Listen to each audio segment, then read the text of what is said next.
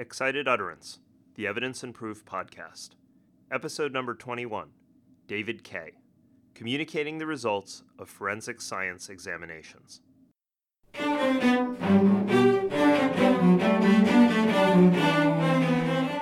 Welcome to Excited Utterance. I'm your host, Ed Cheng from Vanderbilt Law School. Excited Utterance is your podcast for cutting edge scholarship and developments in the world of evidence. Our goal is to bring a virtual workshop to you every week throughout the academic year. This week, our guest is David Kaye. David is Associate Dean for Research, Distinguished Professor of Law, and Weiss Family Scholar at Penn State Law. David teaches evidence and criminal procedure, and he has long written in the areas of evidence, forensic science, and law and statistics. Among other things, David is the lead author on the new Wigmore volume on expert evidence. Today's podcast features a technical report that David did in collaboration with Cedric Neumann and Anjali Ranadive. The report, entitled Communicating the Results of Forensic Science Examinations, emerged out of an effort between Penn State and NIST, the National Institutes for Standards and Technology. Most of the recent interest in forensic methods has focused on their validity, and relatedly, whether they can pass muster under legal standards of scientific reliability. David and his co authors take on a different but related issue. Assuming valid forensic methods, how should experts present that material to the jury? The answers involve tough questions about statistical inference, jury competence, and ultimately the proper role of experts and juries in the justice system. David, it's a pleasure to have you on Excited Utterance. Welcome. Thank you. As your report notes in the preface, this project grew out of a collaboration between NIST and Penn State. What did you hope to achieve? Let me back up and talk about the genesis. NIST has been funding a series of working groups on different topics. I was involved in their first working group, which issued a report in 2012 on latent fingerprint identification that surveyed a lot of areas with respect to how to do that kind of identification, how to use it in court, how to obtain quality control, all those things. So it was a very broad report. A number of people in the area of forensic science for years now have been writing about and thinking about the best methods of interpreting or evaluating forensic science results in those areas. They cut across things like fingerprints and other forms of identification. A member of the forensic science program at Penn State, Cedric Neumann, and another individual uh, living here in Penn State, uh, Anjali Ranadive, had the idea of developing a set of best practices in essence, recommendations such as those that had been done in the fingerprinting report, and they were both involved in that, with respect to the communication of results from forensic science studies uh, applied to casework, those studies. Initially, just quantitative results. And, and so they approached me, and I suggested broadening things to include qualitative statements related to findings I kind of came along for the ride. He wrote a proposal to NIST for a working group Penn State would convene and they would fund, and we would produce a report with standards. What was it about presentation or communication of forensic results that attracted your focus? So I think it's fair to say that most forensic work these days deals with the validity of the techniques. Here you've chosen a different but no less important facet of the problem. Why was this your focus? Well, it's my focus because I'm not a forensic scientist.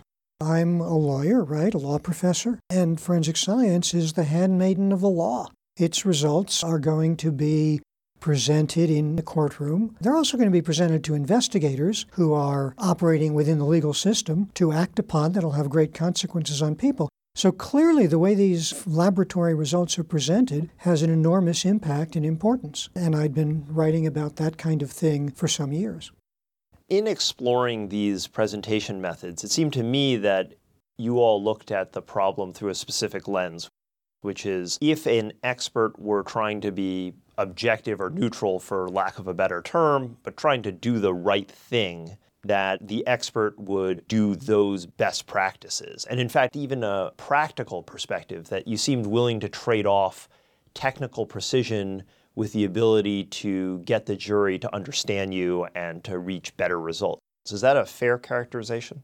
Yeah, I would say so. The report we envisioned would have multiple audiences, but a main audience would be forensic scientists themselves. The philosophy that we co PIs, principal investigators, had was with the scientist as kind of a neutral presenter of information fairly and balancing the need to have sort of scientific accuracy with comprehensibility.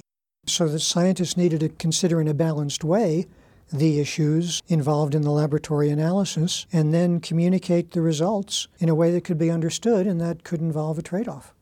In your chapter reviewing presentation methods, you establish something of a spectrum ranging from a forensic analyst just testifying about the features to likelihood ratios where the expert quantifies the weight of the information. Can you talk a little bit more about these various categories and some of their advantages and drawbacks?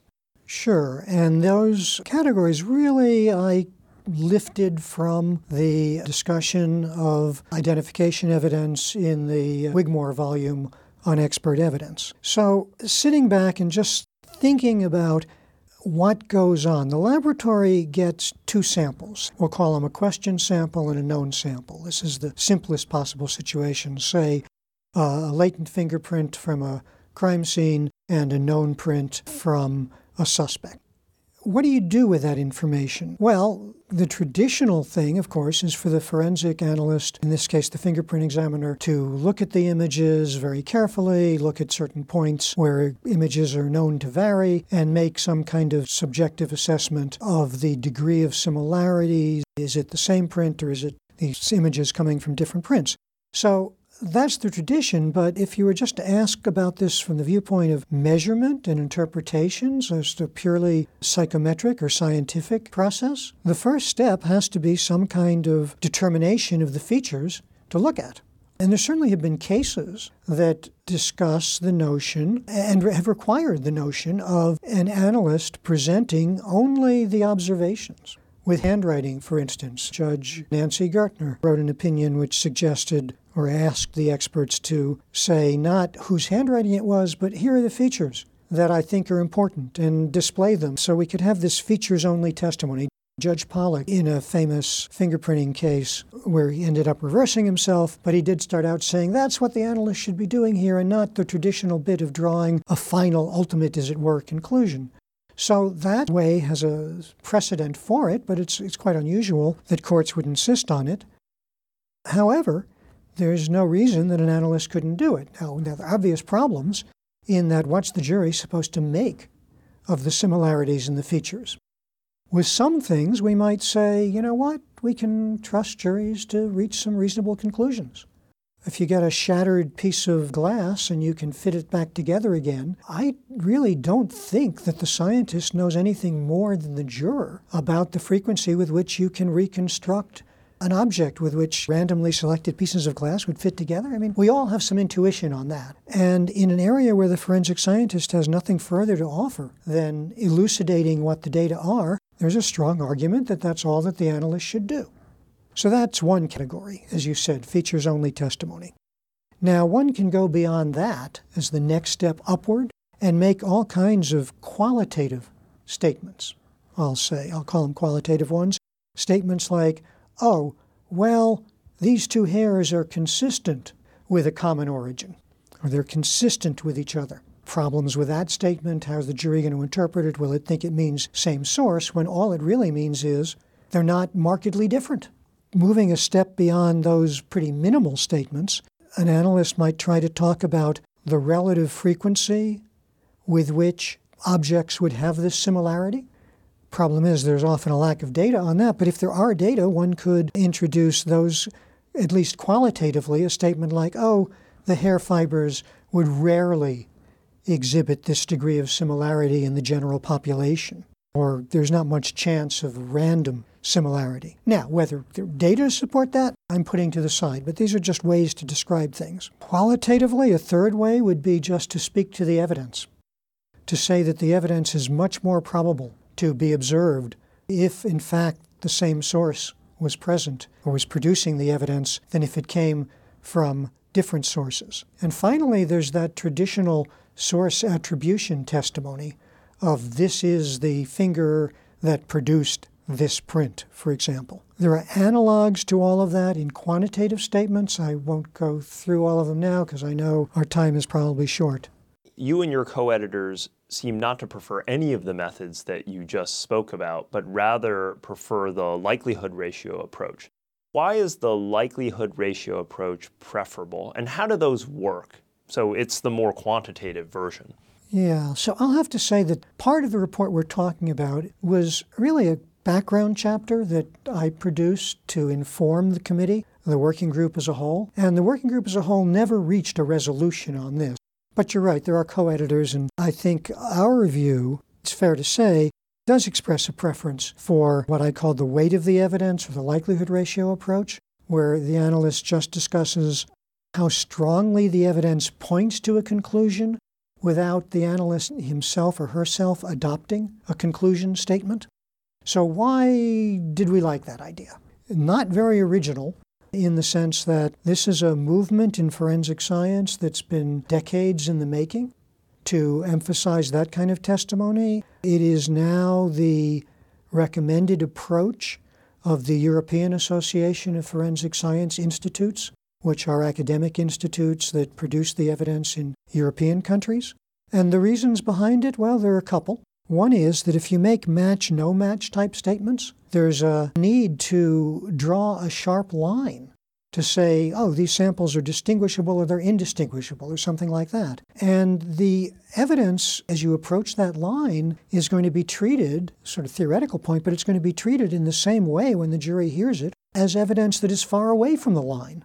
So, an almost matching thing, it almost matches, but it can't say it does, is treated as having the same value as something that barely crosses the line, or you know, treated as having a radically different value as something that just crosses the line. So there's that arbitrariness or cliff edge effect, as it's sometimes called.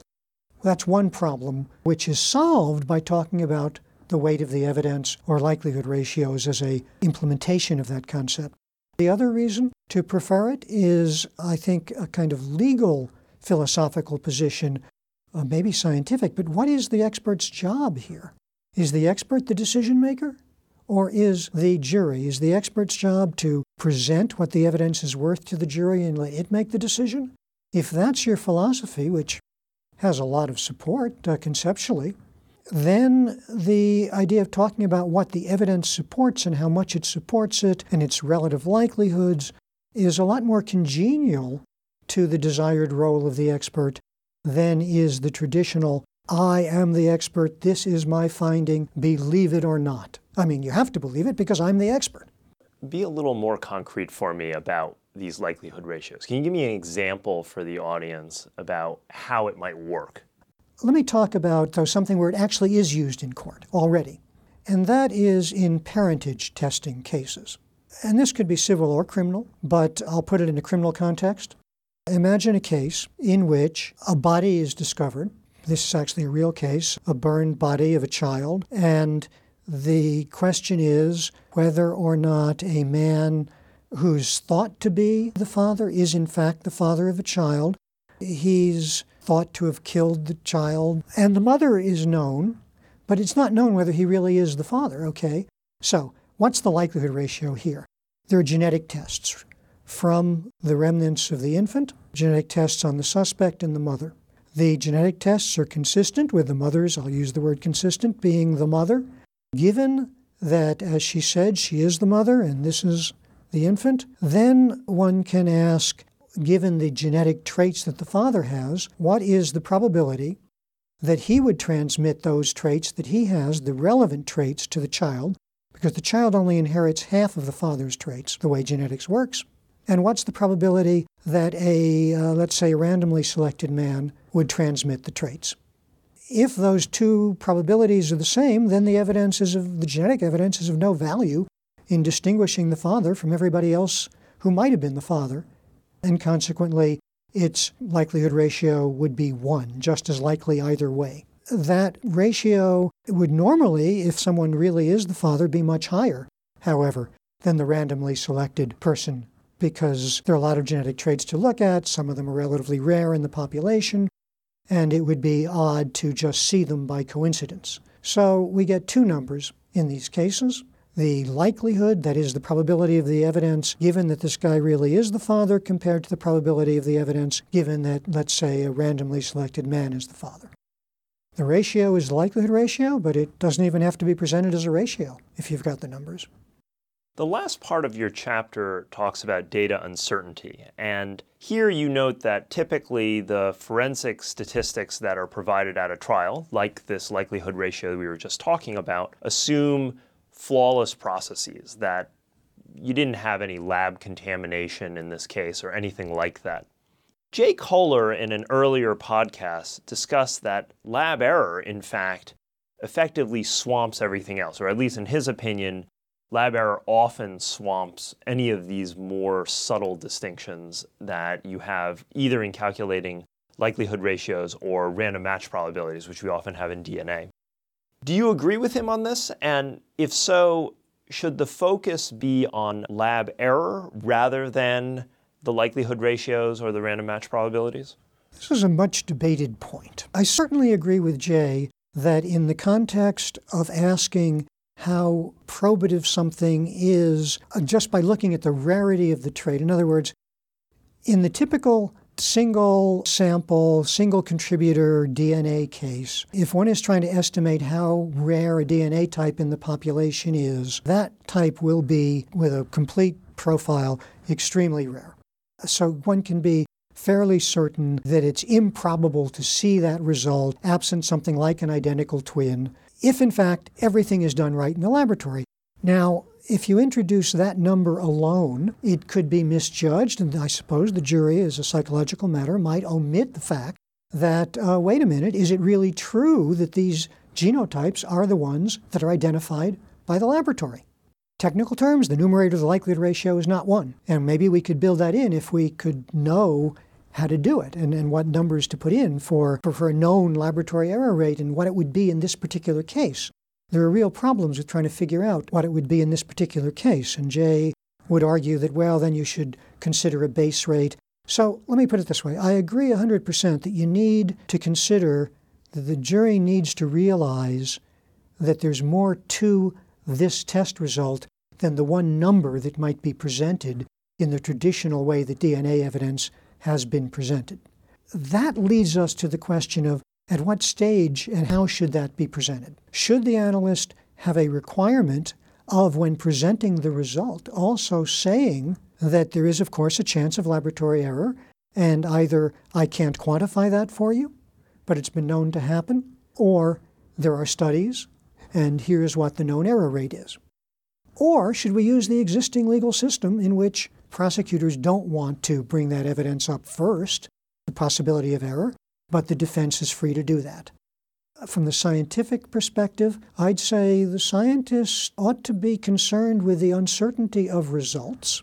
And uncertainties can arise from many areas. And so a laboratory report should note of course, this number we have produced is conditional on this assumption, no error, and, and then say something about that. That's the minimum that we should be doing, and then lawyers should be reading these reports and be aware of them. I would go beyond that and say that if this working group got to having a good standard, I would have proposed as part of the standard the idea that the expert discuss error at the outset. So, this leads me to my last question, which is really about implementation and you're talking about experts behaving in accord with standards. What's the way that you envision these standards being enforced? Should there be some kind of uniform, judicially mandated presentation method, like a rule of evidence? Or is the answer some kind of jury instruction where you tell the jury about things? Or is it really about the certification of the experts and the process of admitting those experts? I don't think it's about certification of experts or the process of deciding who's an expert. I think it's about creating incentives that will result in the uh, relatively complete and fair presentation of critical evidence. One way to do that is to have professional standards as to what experts are expected to do as a matter of their scientific professional obligations. Another way is to have courts develop rules, as you say, for presenting evidence. And I think we probably need both. And there are efforts to do both that are ongoing. Well, David, it was great to have a chance to talk to you about your recent work in forensic evidence. Thanks for coming on the show. Thanks for having me, Ed. As my conversation with David suggests, at least from a scientific or statistical perspective, the way in which forensic experts traditionally, and for the most part currently, present their results is both antiquated and misleading. Telling the jury that forensic evidence is consistent is woefully incomplete because it offers no guidance to the jury on how probative that evidence is. Broken glass found at a crime scene may be consistent with glass in the defendant's house, but that consistency is nearly worthless if the glass is common to all windows or bottles. At the same time, telling the jury that forensic evidence is a match, essentially concluding that the defendant was the source, is overselling, as in most cases, no such unique identification can be justified. Out of all this comes the likelihood ratio, which academics have long advocated to be the preferred way to express the strength of evidence. The problem is that likelihood ratios, which are commonly numerical, may be difficult for jurors to process, though some have developed creative ways to present this kind of information. In addition, there remains the issue of whether these likelihood ratios should incorporate lab error rates, as David and I discussed. Ultimately, it seems that this is an area that almost cries out for judicial guidance and regulation. Presented improperly, forensic results are easily misinterpreted and confusing, while still having a very powerful persuasive effect. This kind of evidence is precisely what the evidentiary rules have historically tried to regulate in order to aid the jury in its fact finding mission. Some might say that the work of David and his colleagues is thus not only welcomed, but also long overdue. That does it for this week's episode of Excited Utterance. Support for Excited Utterance was generously provided by Vanderbilt Law School's Branstetter Litigation and Dispute Resolution Program, as well as the Vanderbilt Institute for Digital Learning. The associate producer for this episode was Alex Nunn and the production editor was Carson Smith. Music was provided by the Vanderbilt University Blair School of Music's Children's Cello Choir under the direction of Kirsten Cassel Greer. I'm your host, Ed Cheng, and I hope you'll join me again next week when we take on another new work in the world of evidence and proof.